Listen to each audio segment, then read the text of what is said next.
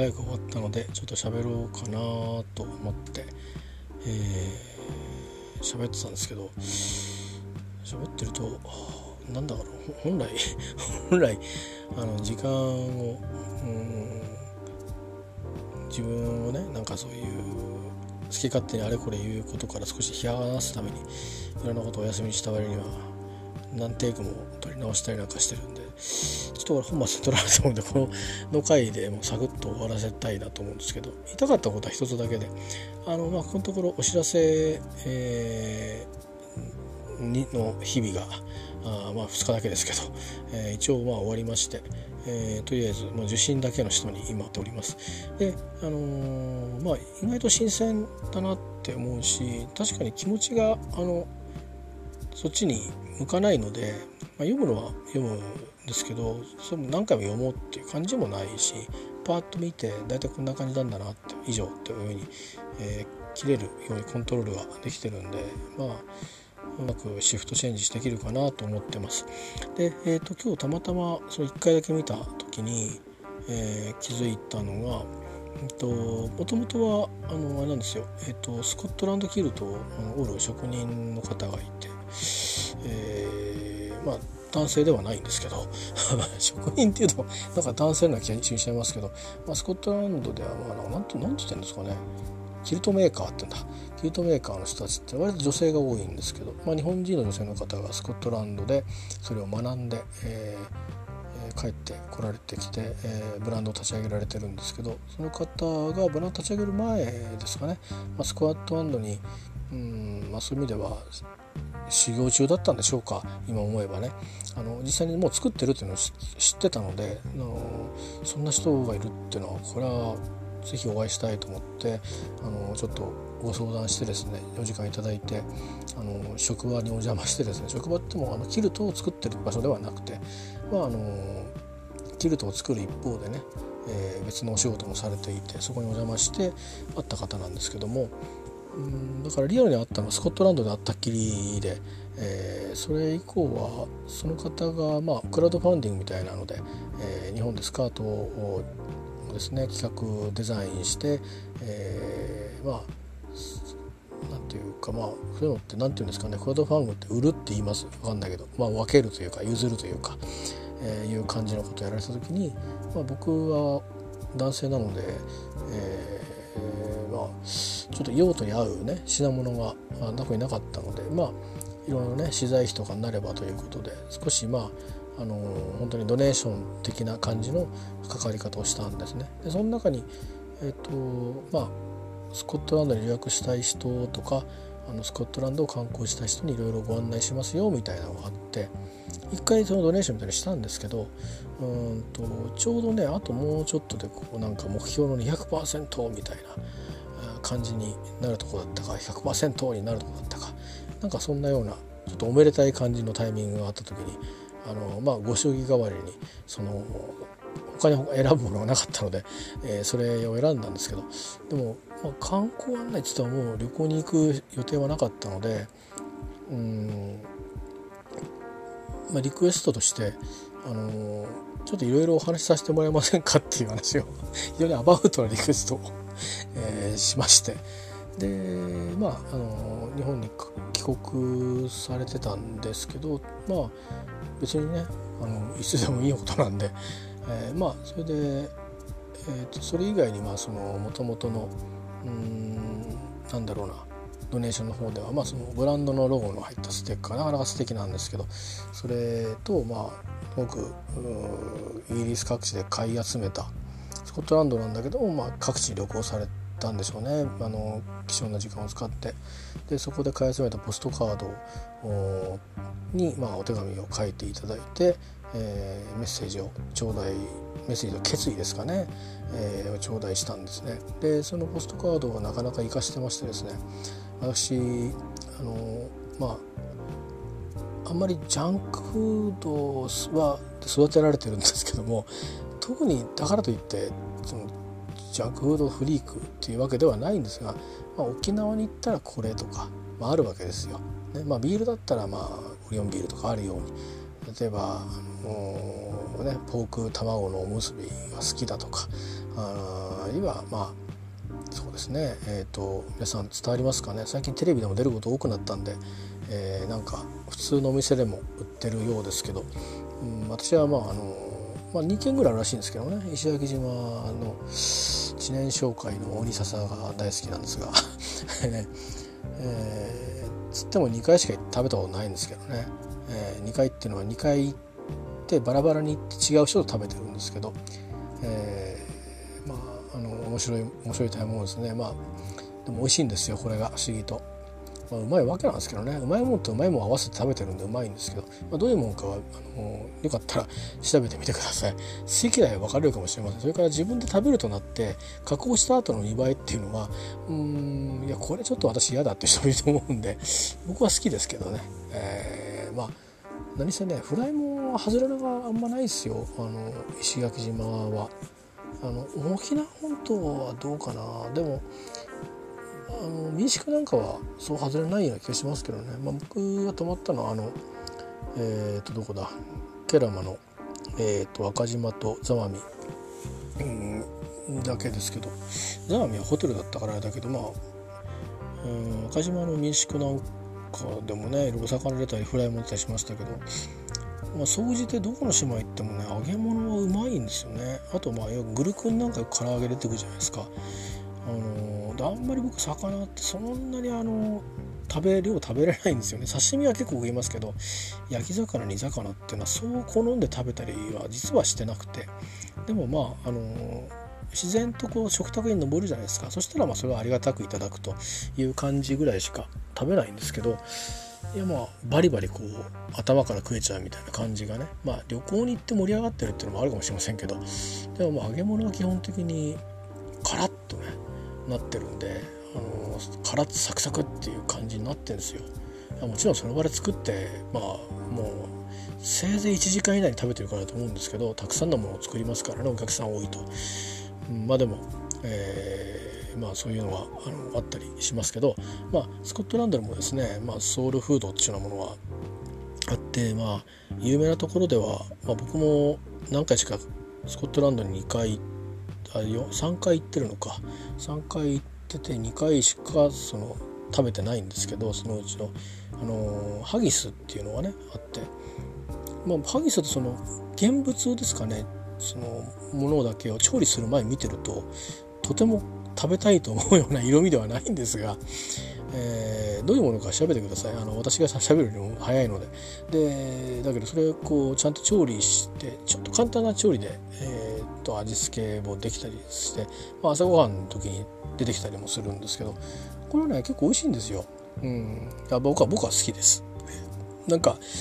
こんなものを食わされたっていうふうに呼吸呼吸をしたフランス人がいるとかよくね言われますけどこんなもん食ってんのかとか。でもね栄養価的にもねあの非常にいいものなんですよね。と僕は思うんですけど話を聞いてて。食べてても美味しいんで必ずもうもしハギス置いてあったらハギス必ず取りますね、えー、そういう類のやつですねまああの English breakfast って言われるようなやつがあるんですけど、まあ、それに結構そのあのイギリスって4つぐらい地域があるんですけどその地域ごとにちょっとずつあの独特のものがあるんですよ。だけどまあ今はなんか相互に影響し合ってて例えばハッシュドポテトっていうのはまあノーザンアイルランドが発祥だって言われてるらしいんですけど、まあ、別にイングランドで、えbreakfast ですね。 English breakfast、まあ、の full breakfast はコンチネンタルとかって聞かれることがあってコンチネンタルだと、まあ、コーヒーとクロワッサン以上みたいなそういう感じになってで full breakfast だと、まあ、あっちにあるから取っていいですよっていう。どっち取ったってバレねえだろうって気がするんだけど、まあ、そういうのと、あのまあ、完全にサーブしてくれるのとかあったりで場所によったらまああのサーブ式だと多分パンとで持ってきたりとか卵だけは言ってくれとあの注文したやつを持ってくるからみたいなところもあるしまあいろいろシステムはホテル料とかにてバラバラなんですけど、えー、まあそういうソウルフードもありますがまあ街中にあるソウルフードっていうか、まあ、ソウルドリンクですね。ドリンクっていうと、まあ、UK とかの場合、まあ、アメリカも同じかな。アルコールを指すアルコホールですね、のえー、飲み物を指す場合がありますがいわゆる、まあ、あの普通のジュースみたいな類ですね、まあ、ソーダとか言ったってソーダもアルコールが入ってるものなんでまあざっくりビュー言うとビバレッジなんですけども、えー、スコットランド発祥で、まあ、スコットランドに住む人スコットランドのファンはもうこよなくこれを愛していると。おおむねね、えーえー、いうのがあるんですよ。えーあのー、それのですねあの話長くなりましたけど、うんあのー、それがね不思議なんだよ青くないんだけどね、えー、青くないんだけどうん。アイアンブルーって言うんですよ。まあブルーの意味が違うんだろうな。ああのなんかね蛍光のオレンジ色みたいなあの色をしてるんですね。でいろんな時代でいろんな製法があってで最近ではあのイギリスは多分肥満とかを防止するためのか砂糖税っていうのがあるらしくてでオリジナルの製法だと砂糖税がかかるんであの健康志向というかその砂糖税をこう軽減するための今人工甘味料だと思うんですけどそういうのを使った、えー、シリーズもあったり、えー、それからうん完全にカロリーゼロっていうのもあったり、まあ、するんですね。でだけどまあ元からのフリークの人たちはやっぱりこうオリジナルの方が好きだったり最近ちょっと値段が高いんですけど普通例えば300円ぐらいなの例えば日本で買うと日本でから見てると頼めないんですけど、えー、1,000円ぐらいかもっとしそうな1900何年っていうその最初に作った時のレシピで作ったっていう瓶入りのやつも出たりしてるんですが アイアンブルー。でそれをね、あのー、飾ってたりする、まあ、VTuber が、えー、YouTuber が いたりもしますね。ショーンさん確かたまに、うん、バックに出てくることがありますね。エジンバラのね。まあえーまあ、そういうのがあってそのまあ話戻しますけどそのキルトメーカーの方がえー、私にそのまあ普段そのツイートとかでその方に直に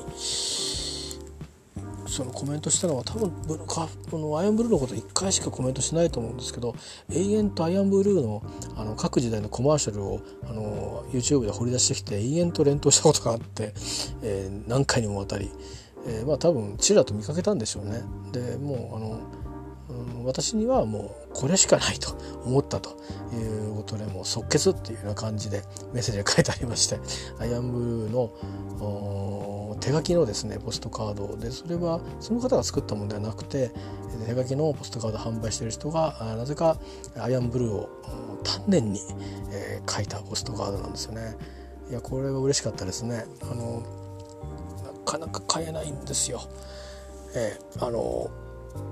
まあもうまあ輸入するんでもともとの価格はそんな高くはないんですよ。あの言ってみりゃあのそうっすねどうなんだろう束で買ったら1本40円するかしないかぐらいだし、まあ、コンビニとか行ったらペットボトルでまあいわゆる15060円っていう感じでまあ向こうだと、まあ、1. 点何パウンズで買え1本があるとねまだ束で買うと結構安くなるんですけど1本買いで冷やしてるのを買おうとするとまあ 1. 何パウンズとかってなったりしてで空港とかで買うと2パウンズとかしたりするんでまあ200円超えてくるっていう感じにはなりますから日本よりもはるかに高いですけどでもまあまあその値段ぐらいで買えて、まあ、楽しめるんですよ。うん、まあ味はね人によっていろんな表現があるんですけど僕はクリームソーダに似てるなと思っていつも飲んでます。あのクリームソーダってあの昔あのいわゆる別に三越とは言いませんが僕なんか三越なんか牧場なんか行ったことは多分そう数ないんで、まあ、川越の丸広百貨店のうんまあ7階あたりだったかな食堂があったんですけどねそこに行くのが楽しみで幼稚園の頃のそこで行くとまあとりあえずお子様ランチとクリームソーダは許してもらえるんですよ。他のものいろいろねだっても絶対に買ってくんないんですけどあのどうしてもスカンクのぬいぐるみが欲しかったりしてこれこれが欲しいって言ってもダメとかって言うんですけどねだけどそのお子様ランチとクリームソーダは、えー、いいんですよね。で結局のクリームソーダってあのソーダ水っていうのがあのまあ要はあれって多分着色料っていうかをかき氷のシロップみたいのをソーダの上に入れてるような類でそれの業務用なんだと思うんですけどそれの上にそのソーダ水の上にはあのアイスですねワニラアイスが乗ってるんですけどそのアイスが絶妙であのなかなか多分、えー、そのアイスを久しぶりに食べたのはいつかっていうと,、えーと、日比谷公園じゃ東京にあるんですけどでその中に今あるかどうか分かりませんけどね、まあ、昔からある老舗で松本楼さんっていうのがあるんですよ。えー、でそこで、あのまあ、アイスを頼んだことがあってで、まあ、ウェハースかなんかついてきてねいや別に他でも食えるだろうっていうことなんだけど でもそこで食べたアイスがあこれと思ったのがその子供の頃食べてたそのクリームソーダに乗っかってたアイスと同じ味だったんですよ。でどこが違うかっていうと、まあ、味はいくらでも似たのはあったんですけどなんか微妙にね中にね凍った薄いこう氷のなんかこの薄い膜なんだろう凍った膜みたいななんかのがシャリシャリってちょっとずつ入ってるの。多分それは凍らしてる温度とか関係あるのかもしれないんだけどその感じがねあのちょっと独特で、えー、食べながら楽しんでたとこがあって、えー、まあまあ、でそれがあるんですけどそれがだんだん溶けてくるますよねアイスねだんだんね大概その、まあ、まず飲むとこから始めるっていうか子供だからアイス食べるとこから始めるんですけど食べながら溶けてくるんですよね下の方が。そうするとだんだんそのクリームソーダの色が、えー、ままあ、緑なんですけど緑、まあ、その後いろんな色のクリームソーダが出てくるんですけど、まあ、緑なんですよ。で緑が、ま、だんだんこの白が混ざってきますからまあなんかこう混ざった色になってくるんですけど、まあ、それも一緒に飲むじゃないですか飲んだり食べたりしてる時のそのまあポップ、まあ、炭酸の味とソーダの味とアイスの味とが混ざった味にそのアイアンブルーの味がとっても似てるんですよ。で香りも甘い味ですかあれ香りですからね。だけどどうももともとはなんかコカ・コーラをあのの製法から影響を受けて作ったらしいんですけどね、うん、でもコカ・コーラとはちょっと違うんですよね。で私は飲んだことがないんですけど海外のそのスコティッシュのはどうやって我慢してるかっていうと、えー、買えば買えるんですけど送料がむっちゃ高いんですよ。もちろんお金のある人は買うんでしょうけど、まあ、お金のある人はそもそもアイアンブルー飲まない気もするし、えー、わざわざ。ワイン飲むんじゃないですかね。あの、えー、アイアンブルーって別にソフトドリンクですからね、あのー、日本で買おうとすると買えるんですけど、まあ、結局は輸入になるんですね。だから送料が8,000円とかですね。で本体価格は3,000円とか、うん、そこでもちょっとプレミアムつけられちゃったりなんかして、えー、6本買うのに1万2000円かかるっていう、1本何いくらですか？2,000円とか、えー、まあそれもね、まあ、旅行したと思えば安いものだっていうその交通費かけてね飛行機代宿代って考えれば何十万ですからそれに比べば安いもんだっていうのはあるんだけど果たして俺が味わいたいものが来るのかっていうのも不安じゃないですか。うん、だからまあやっぱり何度も頼みそうになって何度もこう諦めるという下手すると一回カートまで入れて買う瞬間まで行くんですけどやっぱりやめとこうっていう何度もありましたね。それぐらいあのアイアンブルーが好きなんですよ。えー、なのでまあもう行くことがないんでねあの、まあ、その方は友達に買ってきてもらってるって言ってましたけどまあ、えー、本当だったら今頃多分、えー、旅に行ってた頃じゃないかと思うんです久しぶりの再会を、えー、コロナがね、えー、COVID-19 さえなければえー、行かれてた頃だと思うんですよ。それでまたいろいろとそのお師匠さんがあちらにいらっしゃいますんでいろんな話をして、まあ、いろんなまた新しいその商売あるいは創作の刺激を得て、えー、帰ってきてでまた1年多分1年にいっぺんぐらい行かなきゃいけないんじゃないですかねああいう方たちっていうのは。でと思うのでね1年にいっぺんか2回はやっぱり現地に行ってでその工場の方とも会ってくるとか、まあ、そういうコミュニケーションというかね絆作りっていうのは必要だと思うのでなんですけどまあねちょっとこんなことなんで泣く泣く諦めましたなんていうツイートをちょっと前に見てましたけど、うん、あのねまた来年あたりは行けるといいですよね。えー、そう思いますあのそういう意味で留学を予定した方とかも多分いろいろ予定をね、えー、変更されてると思うんですけどおそらくまあうん若いからこそのこう柔軟さでね、えー、ぜひあのー別に人生が狂うわけではないと僕は信じてるので、あのーぜひねそういうふうにあってほしいなと、まあ、ちょっと話が急に飛びますけど 思ったりしています。さてまあそんなことで、えー、その方がですよ長いんだここまではなその方がえっ、ー、とアツさんっていうねあの英語のすごい人。もともとはあのもともと英語のことはすごかったようですけどオーストラリアに大学院から留学してで現地の会計、え、法人会計監査法人っていうか、え、デロイトっていう大手のファームがありますけども、え、そこでまあねマネージャーまでになったんですけどなんか独立したみたいですね。詳しい事情その辺のことも知らないんですよ。全然ウォッチしてなかったんで。番組は見てたんですけどね YouTube の。でまあ英語を今はですよ教えることを中心にしてますけど会社を作ってるからまあ別に何やったっていいんでしょうね事業はね。えー、なのでそのうち、うん、関西やるかもしれないし分かんないですけどまあその方が、えー、最近今キャンベルとタイアップしてるのがああるあって自分の英語がどこまでネイティブかみたいなのをやってたりする時あるんですよね。で結構オーストラリアに長くいてそしてオーストラリアで就職をしてオーストラリアでまあプロフェッショナルになってるんでやっぱりオーストラリアなまりみたいなのがあるらしいんですよ。僕はあんまり区別わかんないんですけどなのでまああの British English を喋れるかみたいな企画で、えー、どう聞こえるかっていうのをやってどうしたらそのブリティッシュになるかっていうので強制少ししてもらうみたいなコーナーがあったりしてそんなの僕も見てたんですけど今日そのキルトメーカーですね。日本人でキルトメーカーで、まあ、現地でちゃんと習得をして日本に帰ってきてブランドを立ち上げられた方が紹介されてたのが、えー、スコットランド英語をキャンベルの先生に習うという何にもわからないっていう そういう、えー、動画の紹介があってそれちょっとさっきひとしきり楽しんでたんですけど、えー、まあどうもその方先生はどうもエジンバラ辺りの出身っぽかったです。でその先生がまあ最初触りいろいろやってこうやって言うんだよって言って、まあ、言い方がガラッと変わるよっていう話をして。であとねつってグラスゴ行くとねこうやって言うよみたいな。あいつらこうやって言うんだよみたいな話になっていてあいつらっていうあの人たちはかな、うん、あっちの人はということだったのか分かんないんだけど、うん、そういうのをやっててそれをまあ淳さんが真似ようとするんだけど途中からもう 全然ついていけなくなっちゃってで僕からするとあの単語は確かに分かんないんだけどあのスタンダップコメディのねビデオを見てるからあのあはいはいはいっていう感じのあの鉛なわけですよ。えー、とかまあミッチもたまにそういうの言うしあとねあのスコットランドの自治政府の第一首相のニコラスさんでいいのかニコラさんなのか、えー女性の方が首相がねスコットランドの首相がいらっしゃいますけど、え、その方の鉛があ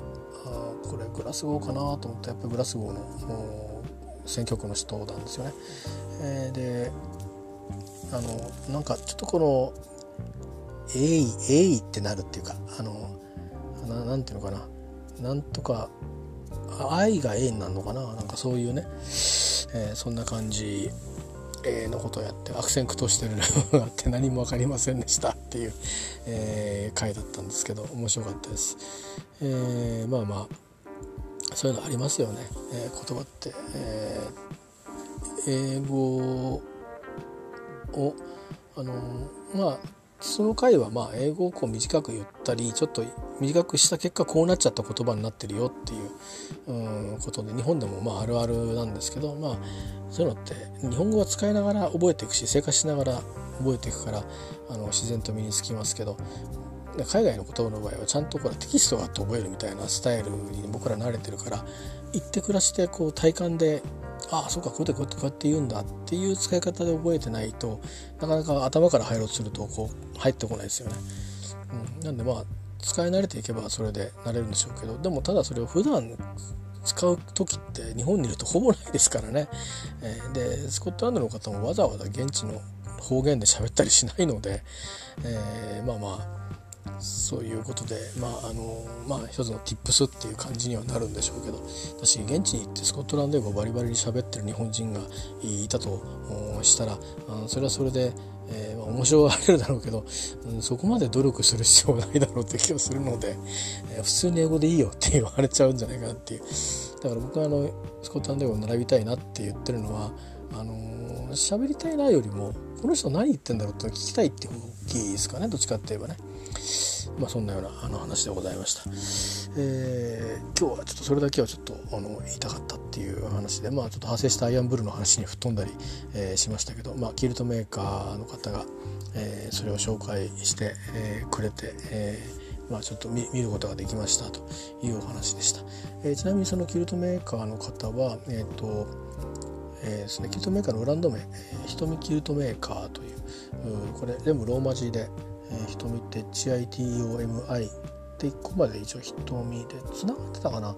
まあ、多分お名前なんですよ。で、えー、キルトメーカーっていう、まあ、キルトメーカーっていうのはこれ、まあ、標準普通の普通の単語です、えー、職業を表す単語でキルトを作る人っていう意味ですね、えー、であのま、ハワイのキルトの時はどういうのか知りませんけどスコットランドのキルト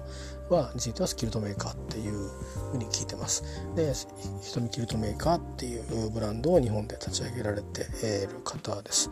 あのツイッターにアカウントもありますし、えー、インスタグラムも、えー、あります。インスタグラムにはいろんなストーリーズも上がってますし、えー、あと多分フェイスブックもあると思いますんででフェイスブックの方はビジネス向けに、えー、特に、あのなってると思います。僕 Facebook やってないんで分かんないですけど、えーね、よかったらねちょっとチェックしてみてください。で特にいや実はちょっとキルトを作ってもらおうと思ってたんだよなとか作りたいと思ってたんだよななんてことがあれば、えー、ご商売の話にもなりますし、まあ、日本人の体型をねよく知ってるからこそとかあと柄もねあのこれもいいんだけどこうじゃなくてもうちょっとこんな色々ないですかとかあそんなような相談にもねそのまあ気長にね、えー、時間もあのこういう時勢でもあるしあの記事もねあるないっていうのもあるしあのコストとの兼ね合いもありますからねすでにこうもう手元にあるものと、うんこれからこう輸入して持ってきて作るってなると多分今手元にある方が、えー、少しいくらかお安くできるんじゃないかなって気もするんで、えー、まあ、ありますけどでもいろんなわがままがね聞ける聞いてもらえるんじゃないかなと思うんですよ。だから本気になったらあのぜひぜひ、えー、っていうこともあるし一体どんなもんですかっていう意味で、えーまあ、ご商売ですからそういうお話が来るのも冷やかしでなければね、えー、いいと思うので是非あのそういうサイトを通じて、えー、もしあのご興味のある方は問い合わせなどされてみてはいかがでしょうかと思います。でまあそれ以前にそもそもキルトって何だっけっていうところから興味を持った方は、えー、ネット上にいっぱい溢れてますから、えーまあ、ちなみにこの瞳キルトメーカーっていうブランド立ち上がる前からそのキルトメーカーの方はスコットランドの方にも、えー日本からスコットランドに注文が来て日本人の方にも、えー、作ってますし、えー、スコットランドを訪ねられたあバグパイパーの方から直に注文をもらったり採寸してねそれで作って納めたり、えー、実績はあの十分に積まれてる方です。えー、でその方が今あの普通のそういう手縫いのね、えー、本格的なキルト男性を着るとも女性を着るともやるんですけど、えー、他にそのまあえー、縫製工場に企画を持ち込んで、えー、もっとこう、まあ、ファッションとしてのね、えー、キルトの要素を、えー、ファッションとして日々日常に取り込むうんとしたらこういうのがどうだろうと、えー、そういう商品は他にも、あのー、あるんですよね。日本のメーカーでも外国のメーカーでもあるんですけどまあ多分彼女が向こうに行って自分でいろんなそういう商品に出会ってもっとこうだったらいいなとかあるいはのまあもちろんタータン生地になるんですけど柄がねタータンになるんですけど、まあ、タータンそれぞれ言われがありますが、まあ、デザインとして、えー、も見て、えー、デザインにアプローチしてこういうこの柄でこういう形だったら美しいだろうなっていうアイデアとかあのいろんな言われのあるタータンのいろんなバージョンがあのありあるみたいなんですよ。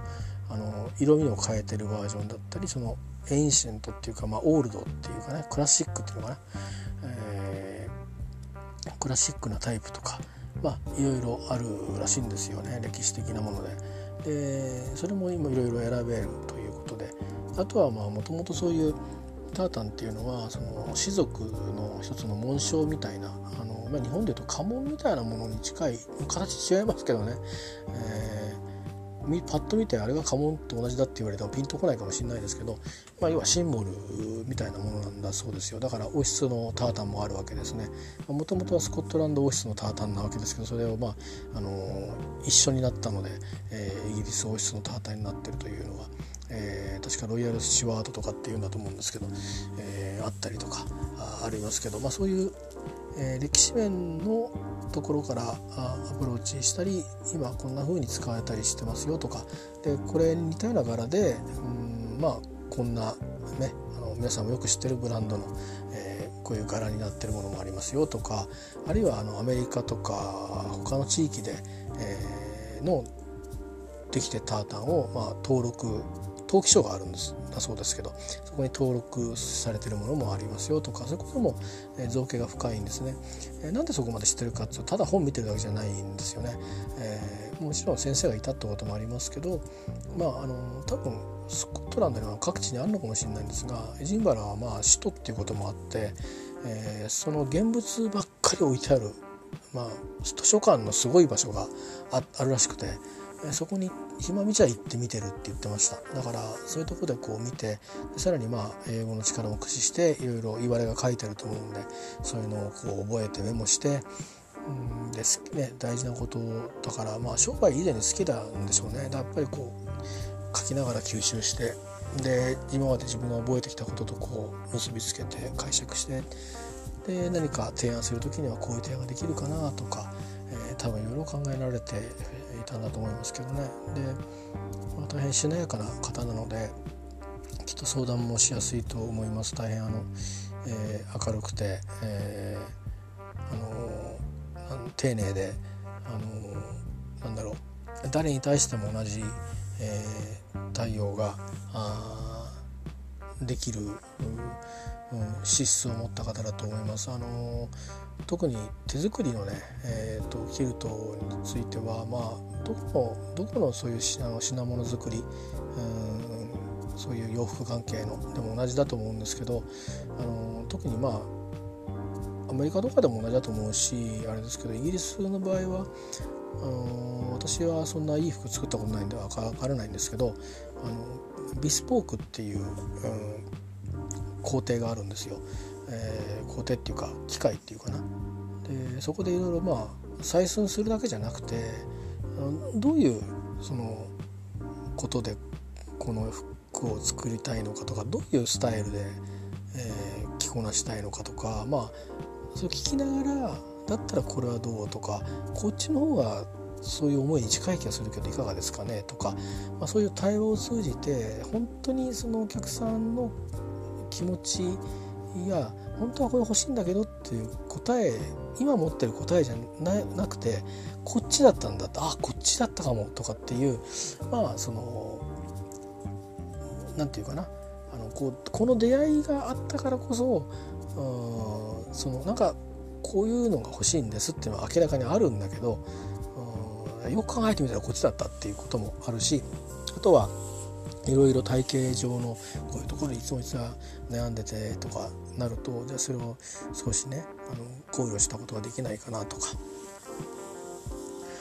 いうことやまああのそういう対話のに時間をかけるという工程があのちゃんとこうあったりするんですよね。でそこでその、まあ、人となりを理解した上で、えー、ね、ものを作るための採寸とかもに入って、えー、柄を決めたりとかっていうのもそれを頭に入れた上で提案していくっていうことをやっていくと。つまりお客さんを知った上で提案するからあのー、なんかそこはやっぱり既製品とはね当然違うんですよね。一点物になりますからね、えー、だって同じ技術使ってたってその人が何でどういうふうにして着るのかによって、えー、例えばあの前実際にその方がアップされてた記事で見たんですけどあのなんていうのかな。あのプリーツっつってえっ、ー、とまあ、前は何て言うかなあのエプロンみたいな感じですらっとこう生地が垂れ下がってて脇の方はフリンジっつってこうわーっとひだがあってで、まあ、上の方はこう、えー、とベルトでこう締まってるような感じになってて、まあ、下の方にこうちょっと剣みたいなのを刺すような感じに、えー、ななってるような剣みたいなので止めるのかな。で後ろはプリーツが入ってるんですね。あのでそのプリーツのうんの何て言うのかな細さについてこうオーダーがある場合があるらしいんですよ。だけどあのそれぞれ生地って柄持ってるからそのただ細くすりゃいいっつうもんでもなくて細くしちゃうとなんか線ばっかりしか見えなくてそのバッと後ろから見たらその生地の柄が全く出て打ち上げ合ってないとかそういうことがあるのでそういう調整なんかもいるからうんそこはこういくつかやっぱりこうこの場合この場合みたいな感じで、えーと、一応聞いた上でこう多分やり取りがあるんじゃないですかね。なんかそういう多分そのいろんな非常に非常に身長が高い人の場合はもうプリーツをこう細くした方が綺麗にスラッとこう見えるらしいんですねだけどその分柄合わせのところで、えー、作り手側のちょっとした工夫が必要でだからそれが出来上がった時は大変喜ばれたっていうのを書いてあって、まあ、その方の結婚式、えー、ですかね。結婚式した後の、まあ、お仲間のその写真撮影の場面なんか、えー、の写真が送られてきましたっていうのが上がってたりしてなかなかねこう何て言うか誰かの一生の思い出の中に、えー、そのものがね存在するというそれだけっちゃそれだけなんだけどなかなか深みのある話だし深みのあるものづくりというのは羨ましいなと思いますね。僕らがものを作ってきましたけどもまあ時代とともにどんどん捨てていくタイプの仕事をするので あのそういう意味ではスクラップとビルドまでいかないですけどね興味はね。でもまあ近いとこありますよ。時代が変わったら丸ごとバーンと作り変えちゃうみたいな、えー、のとはまた違う世界があって。面白いと思うのでよかったらあのチェックしてみてください。ひとみキルトメーカーという、えー、ブランドです。えー、あとはあのいろいろ、うん、見てもらって、えー、ご検討いただいたらいいんじゃないですかね。えー、まあそんな感じです。あの実際にそれ、ね、使われてる方とかのもしね記事にも出会えたらなんかもう少しよくわかるかもしれないですね。はい、えー、いうことで今日、うん、あんまりあの別になんかなんか喋ろうと思ってたのは単にそのあのアツさんが スコットランド英語で、えー、困ってますっていううんっていう映像を見つけましたっていうのをそのキルトメーカーの瞳キルトメーカーのブランドをやってる方が、えー、ツイートしてる記事をたまたま見ましたって言ったらそれだけ、えー、なのでお話は以上です、えー、明日は仕事に行くのでもう間もなくですね10時になるので仕事に行く準備をして、えー、明日も暑そうですね。熱中症も気をつけましょう。なんかマスクもしてなくちゃいけないし消毒もしなくちゃいけないし、えー、手も洗った方がいいし。うんで、えー、黙って食事をして、ね、最近休憩ができないんですよね。なんか人結構いっぱいいたりするし。うん曇りのちあれなのかな。35度とか言ってますね東京あたりね。なんか35度でビビんなくなってきたのは多分狂ってますね感覚が、えー、まあ、皆さんも、あのー、大事になさってください、ま、このなんかこのど音声聞いてくれてるここまで聞いてくれた人はいない気がしますが、えー、もしいたらあのどうか、えー、お互いに大事に、しましょう。いろんなものがいろんな風に季が変わっていくといろいろ流行っていったりしますけどあのぜひ食中毒にも、え気をつけましょう。ということでございましてではまた。